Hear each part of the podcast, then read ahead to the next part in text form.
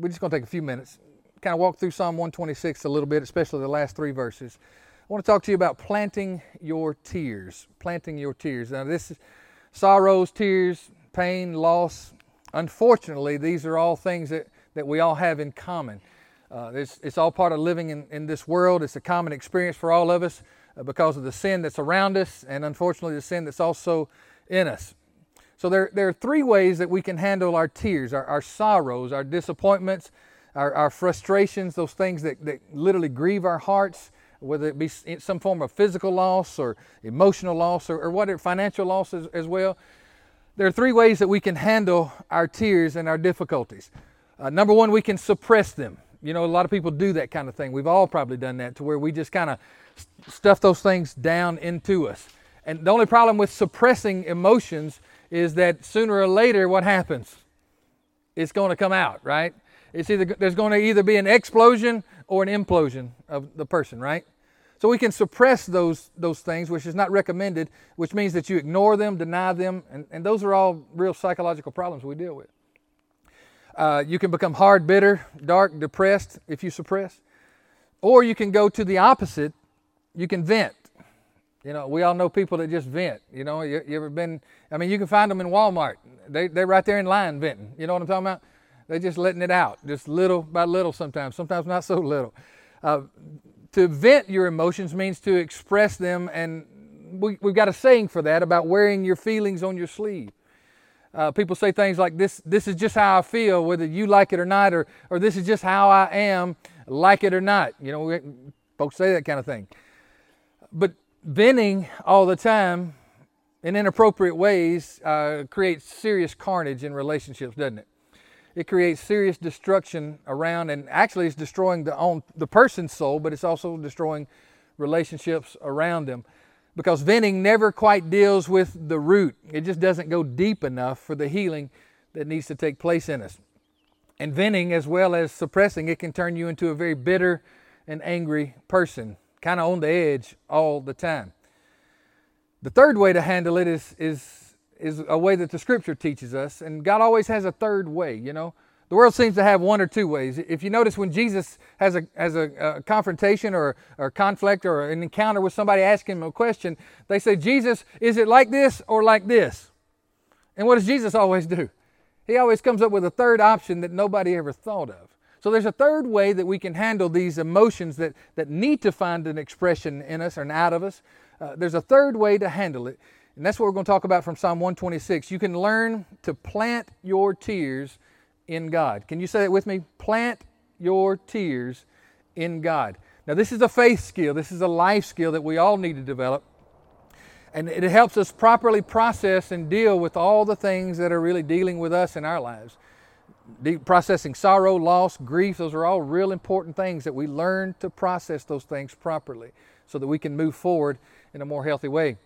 So, not only does this keep us in touch with ourselves and the, the, the human that God created us to be, but planting our tears in God creates this bond between us and God as we walk through sorrow together. You know, Jesus never promised to take away all of our sorrows, He just promised to be with us in the middle of it, didn't He? That's right. All right, so let's read Psalm 126. Let's read it in its entirety, and we're going to kind of major on the back part of it. Psalm 126, it says this When the Lord brought back the captivity of Zion, we were like those who dream. And then our mouth was filled with laughter, and our tongue was singing.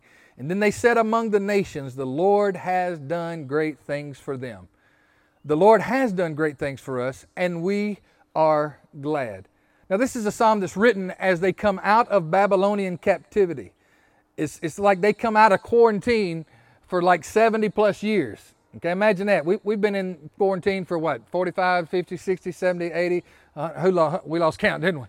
For however many days. Now, imagine uh, two whole generations being locked down in captivity uh, to a great oppressor. And they come out. And it says when we came out, it was like a dream. It was like a dream come true. We're free now. All right, verse number four. Bring back our captivity, O Lord, as the streams in the south. Verse number five Those who sow in tears shall reap in joy. He who continually goes forth weeping, bearing seed for sowing, shall doubtless come again with rejoicing, bringing his sheaves with him. Verse number five Those who sow in tears shall reap in joy. Lord, we thank you so much for your word, and we just ask you to just help our minds to grasp what you want us to hear today. Uh, Lord, that you would help us to become stronger of heart. You would bring healing to our souls, and Lord, you would help us to enter into this process you're talking about of sowing in tears so that we can reap in joy. Thank you, Holy Spirit, for your help. In Jesus' name, amen. Amen. All right, so let's talk about the myth, the way of Jesus, and planting in hope. Uh, the myth that many of us live with, and it's things that I've had to process myself as well. Many believers live with this myth that if I do good, then bad things won't happen. You know, that's not, not true, is it? If I do everything right, then everything will go right. Is that, is that life? But we, we tend to live with some of that undercurrent. It creates a lot of self righteousness in us and, and helps us not to fully trust God and His goodness and His mercy. We also live with the other side of this. If things are wrong, I must have done something wrong and I'm being punished. You know, it's not necessarily true either, is it? Now, that, could be, consequences could be a part of, of what's going on in, in our lives from time to time. But neither one of these statements are necessarily true, especially if you look at the life of Jesus and other believers that throughout history that, that sometimes they do everything right and everything still goes wrong. Now, we don't like to think about that reality, but sometimes it does happen that way. And we can't live with this idea that if I do everything right, then I'll be blessed. Now, we've got to learn that grief and sorrow is compounded when we think like this. Because, see, we not only process the situation, now we have to process through this myth, which is just another word for lie, that, that we've created as the foundation of our life. Because we not only suffer from the problem, you suffer from the guilt and the condemnation and or self-pity that comes through believing things like this. Now listen to what Romans 8 says over us as believers. Romans 8 1 says this. You probably could quote it with me. There's therefore now no condemnation to those who are in Christ Jesus. Say that with me. There is now no condemnation to those who are in Christ Jesus. You know what that tells us? that, that God never uses condemnation or guilt trips, we could say. God never uses condemnation as a way to get us back in the right. He never uses that. Isn't that interesting? So if condemnation, and the condemnation is that thing that, that buries me, it makes me feel worthless, it makes me feel like I'm less than, it makes me feel like I'll never get out of this. It, condemnation is not God's voice, it's the adversary's voice that's always trying to keep us bound to whatever that situation or circumstance or problem might be. God never uses that kind of thing. God uses conviction, but He never uses condemnation. There's a big difference in that.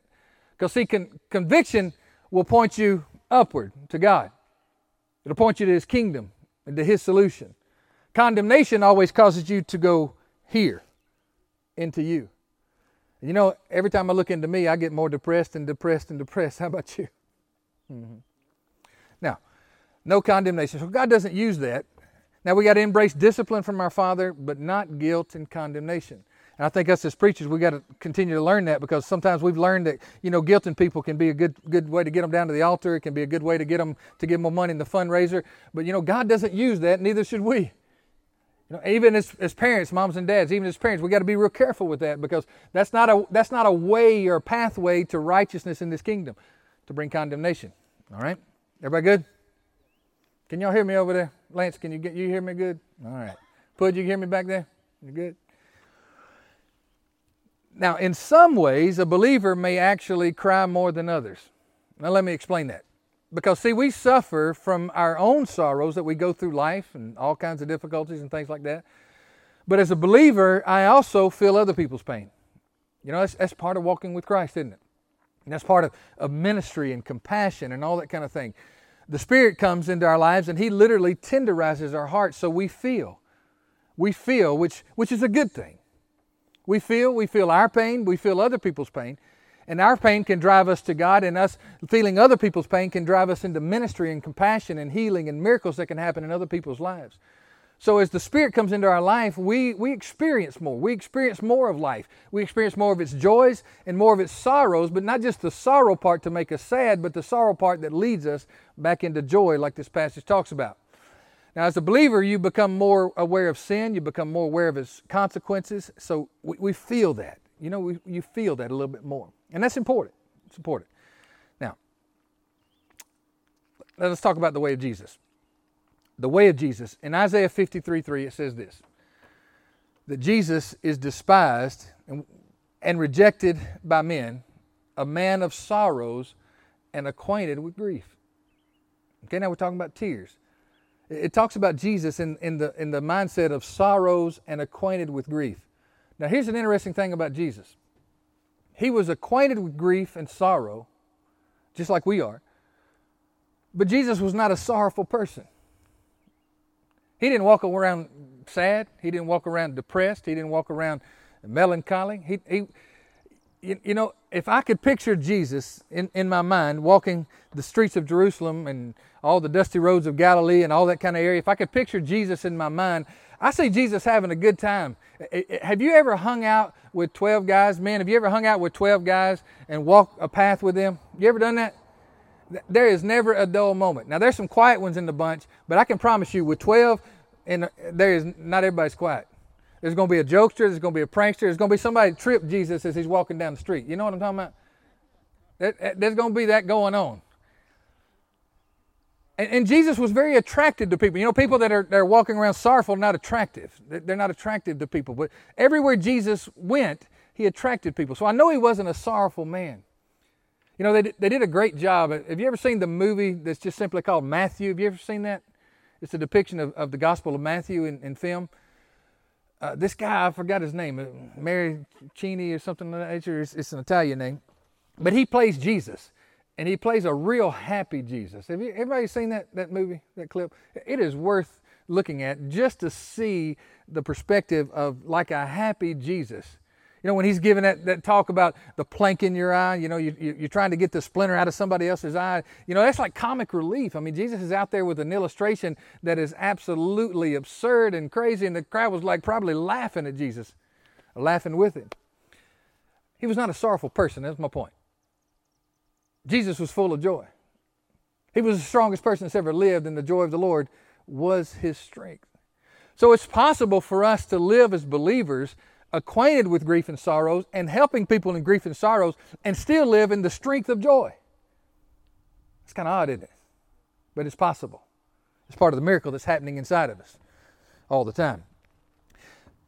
Why was Jesus able to do this? Well, he was able to plant his sorrow, and as he planted his sorrow in God and his Father, hope sprung up.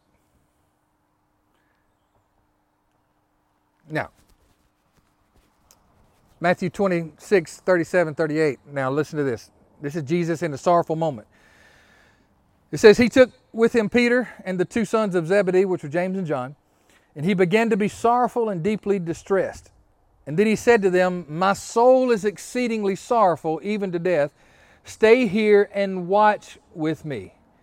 Now, now what this is in the Garden of Gethsemane. Now, Jesus is going, going to go through the hardest time that a person could ever go through as the Son of God and the Son of Man, he is, he is taking on the weight of sin and all the sorrow and all the grief and all the pain and all the sin of the world. He, he's in this moment and he says that my soul is deeply sorrowful and distressed. Now, but what was Jesus doing there in Gethsemane? What was he doing in Gethsemane? He, he was praying, wasn't he? He was there praying, and in fact, he was praying very intensely, the scripture says. I, I want to just suggest to you this idea to, to pull out of Psalm 126 that Jesus was planting his sorrow into the heart of God right there in Gethsemane. We've got to learn to do the same thing. We've got to pass through Gethsemane where we plant our sorrows, go to the cross where things die in order to get to resurrection life where there's hope. That's just the process of this kingdom, isn't it?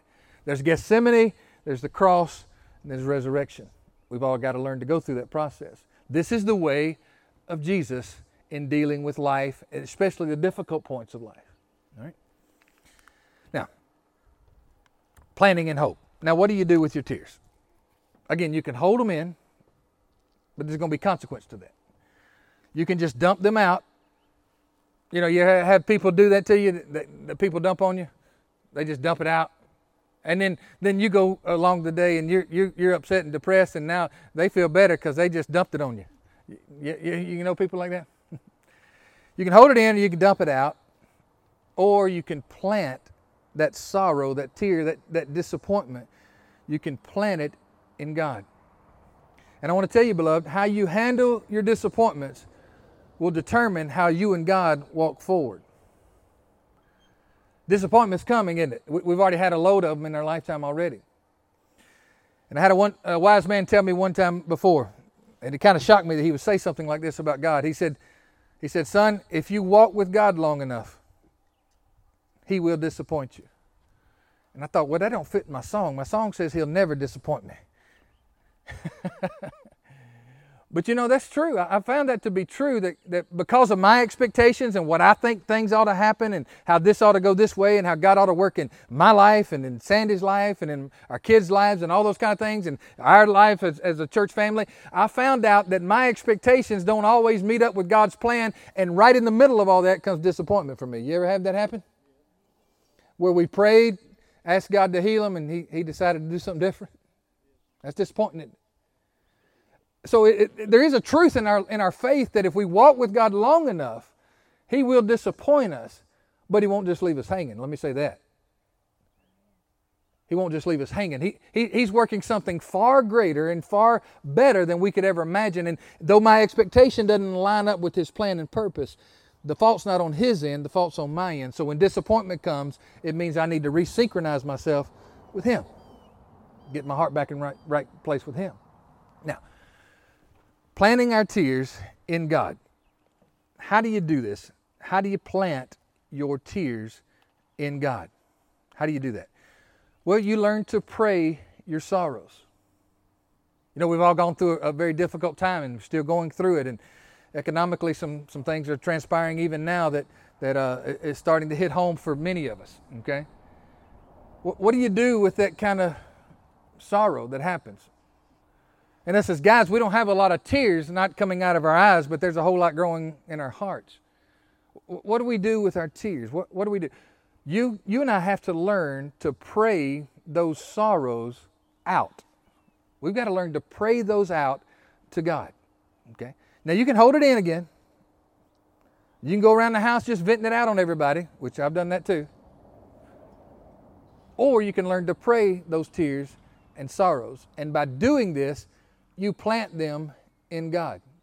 Now, when I think about this, I think about the Psalms. You know, probably uh, there, there are basically two categories of Psalms. There's Psalms of praise. There's a whole bunch of other categories you can put, but if you went two general categories, you'd have Psalms of praise and you'd have Psalms of lament or mourning or sorrow. You know, a lot of these Psalms were written by David. David teaches us what to do with our sorrow. When he's afraid, what does he do? He prays. When he's uncertain, what does he do?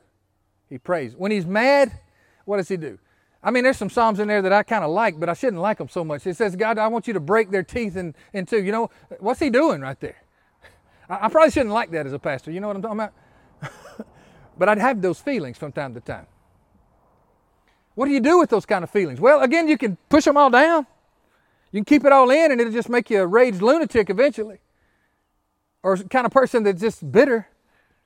What, what, what are you going to do with it? Well, David taught us. He, see, David was processing that anger, but he didn't process it out here on the street corner where he's face to face with somebody. He processed it on his knees where he bent down in front of God and said, God, this is what I would like for you to do in their life. I don't even like them. I don't even like their appearance. And David prayed like that. What was he doing? He was planting that in the heart of God. Even those things in him that he wasn't pleased with necessarily maybe not even God would be pleased with. Now, do you trust God enough for that kind of relationship between you and Him? Because, see, we're kind of conditioned in our religious mode and our church mode and all that kind of stuff as we come and we present our best to God. Now, that's an appropriate expression from time to time. But when I got to get dirty, down and dirty between He and I, I don't always just give Him my best. Sometimes I got to give Him my worst. You know what I'm talking about? That's what David learned to do. That's why David was a man after God's heart, because he could worship God in every season, in every emotion, in every situation that he came. He could just, he was that tight with God. Are, are you that tight with God? That where you can be that honest with him? Here's a little tip off. He already knows. He already knows. He, he can already see through us. So that can take the pressure off. We can just come clean and be honest. You know what I'm talking about? We can just be honest. And David was honest. And David wept before the Lord. He, he, he labored before the Lord. He cried before the Lord. And all you guys that think that, that, that tears are weakness, I'm going to tell you, the man who wrote all that stuff could whoop all of us if we got in a circle with him. he was one of the toughest men that ever lived, David was. And yet he knew how to wield a sword and take care of his enemies, but he also knew how to drop to his knees and pour out his tears before God. And that's a great combo for a man, actually. The Psalms teach us to pour out all of our emotion, all of our heart, planting our tears in God, making God our counselor. Now, we, we usually plant our tears somewhere anyway. We plant them in a friend, we can plant them in a counselor, or again, you can plant them within yourself. Everybody does this. We just don't always do it with God. Now, those who sow in tears shall reap in joy. Say that with me. Those who sow in tears shall reap in joy. He who continually goes forth weeping, bearing seed for sowing, shall doubtless come again with rejoicing, bringing his sheaves with him. Now, do you see the picture right there? There's a picture right there in that scripture that just shows a farmer basically, and he's got seed. And his seed is his sorrow, his seed is his tears, it's his prayer, it's his hope, it's his faith. That's his seed. And he goes and he plants these, this sorrow and these tears. He's planting it in hopes that a harvest will come. And this miracle of harvest is just like the miracle of harvest with any seed. You plant a seed, a, a, grain of wheat, and you get this stalk that comes up. It doesn't look anything like the seed. It comes up as a miracle of something else. This is the same way with sorrow. You plant sorrow, and what you get in harvest is not more sorrow, you get joy. It's a miracle that happens in the harvest. It happens in everything that's alive, actually. It's this farmer who expects a harvest of faith, hope, and love. So I'm not just weeping before God, I'm, I'm weeping in hope. Isn't that what Paul taught us? That we don't just sorrow, we sorrow with hope. We mix it with faith, we mix it with hope. It's this seed bag that I, on purpose, plant my seed in the right place, the right way, hoping for something good to come out of it. Now it's Mother's Day. There's probably nobody that's cried more tears over my life than my mom. I hadn't always served Jesus. Even when I was a Christian, I wasn't always doing all the things I should have done. And I can promise you that because my mama knew how to do this, I'm here today. You know? Planting your tears in God. Well, let's wrap it up with this. Let's wrap it up with Psalm 62. It's one of my favorites concerning prayer. It says, My soul, 62, 5, 8, 5 through 8, my soul waits silently for God alone, for my expectation is from Him. So my soul comes and I wait silently before God. Those are important times, aren't they? And my expectation is not of him, but my expectation is from him, whatever he wants. I'm, I'm expecting, but I'm expecting something from him, not just of him, because expectations is some shaky ground sometimes. Verse number six He only is my rock and my salvation. He is my defense. I shall not be moved. In God is my salvation and my glory. The rock of my strength and my refuge is in God. Verse number eight Trust in Him at all times, you people. Pour out your heart before Him. God is a refuge for us. Trust in Him at all times. And I, this is the statement I've loved. It just kind of stuck with me all throughout throughout my life. Pour out your heart before Him.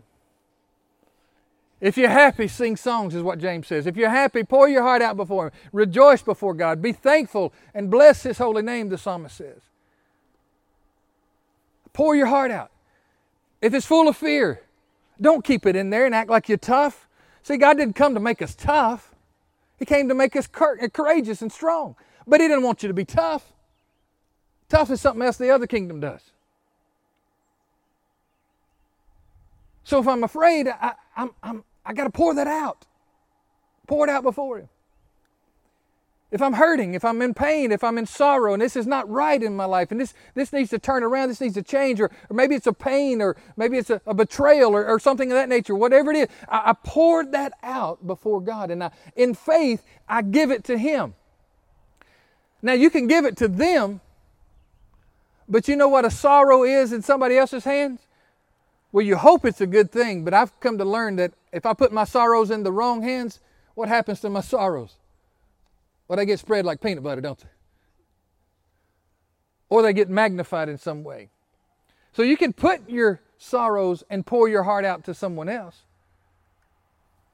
But if you pour your heart out to God, God can take your sorrow and turn that mourning, the scripture says, He can turn it into joy.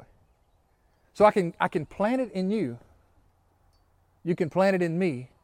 We'll try to give you a measure of comfort if at all possible. But if we plant it in God, God's able to take sorrow, do a miracle, and turn it into joy. You understand what I'm talking about? So my, my encouragement is let, let, let's learn from the way of Jesus. This is how Jesus lived his life. He planted his sorrow, his expectation, his frustration. I, I, I know Jesus was the most patient man that's ever lived. But I, I, I got to believe he got frustrated from time to time. I hear it coming out in this conversation. Come on, guys. Oh, you have little faith. What, what are you doing here? Did, did you forget about the fish and five loaves? Did you forget about all the miracles? I, I can hear some of his frustration. So, what did he do? He had to plant that in God so that he could reap a better harvest. God can take our sorrows we plant it in Him, He can turn it into a miracle of joy. Amen? Amen. You believe that? So I just encourage you. Moms and dads over your children. You know, motherhood and fatherhood is one of the greatest things in the world. It's also one of the most difficult things in the world. And the people that you love the most can give you the most joy. But guess what? The other side of that coin is. The opposite's true too. Maybe it's a sorrow about your finances and all the kind of things. Maybe it's your health. Whatever it might be, take that disappointment, that frustration, that sorrow, that tear, plant it in the heart of God, and let's see what He'll do with it. Amen.